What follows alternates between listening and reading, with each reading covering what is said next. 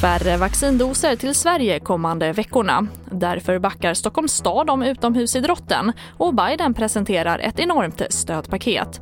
Ja, här är TV4-nyheterna som börjar med att läkemedelsjätten Pfizer drar nu ner på leveransen av sitt covid-19-vaccin till Europa. Och det innebär att Sverige får 15% färre doser den kommande månaden. Och orsaken är att bolaget ska ställa om till en högre produktionstakt. Och mer om det här kan du se på tv4.se.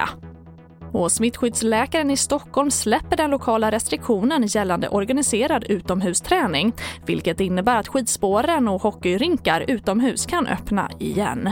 Nu är läget något ljusare i Stockholm. Det är färre antal bekräftade fall.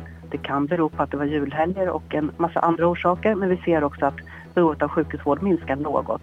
Det är fortfarande ett oerhört allvarligt läge i Region Stockholm men det är också allvarligt att inte ha utomhusträning igång och därför ser vi att vi ändå har möjlighet att öppna upp det här nu en vecka tidigare än vi hade tänkt oss. Och det sa Maria Rotsén Österlund, smittskyddsläkare Stockholm.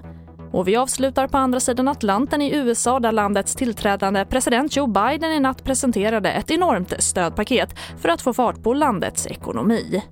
Förutom åtgärder för att få fart på vaccinationsprogrammet så vill Biden satsa motsvarande tiotusentals miljarder kronor för att stötta den amerikanska ekonomin.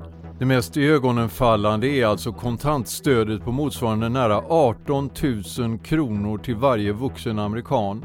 Frågan är nu om Biden och Harris lyckas med att baxa sitt stödpaket genom den amerikanska kongressen. För även om deras demokratiska parti kontrollerar både senat och representanthus så är det ju fruktansvärt mycket pengar det handlar om.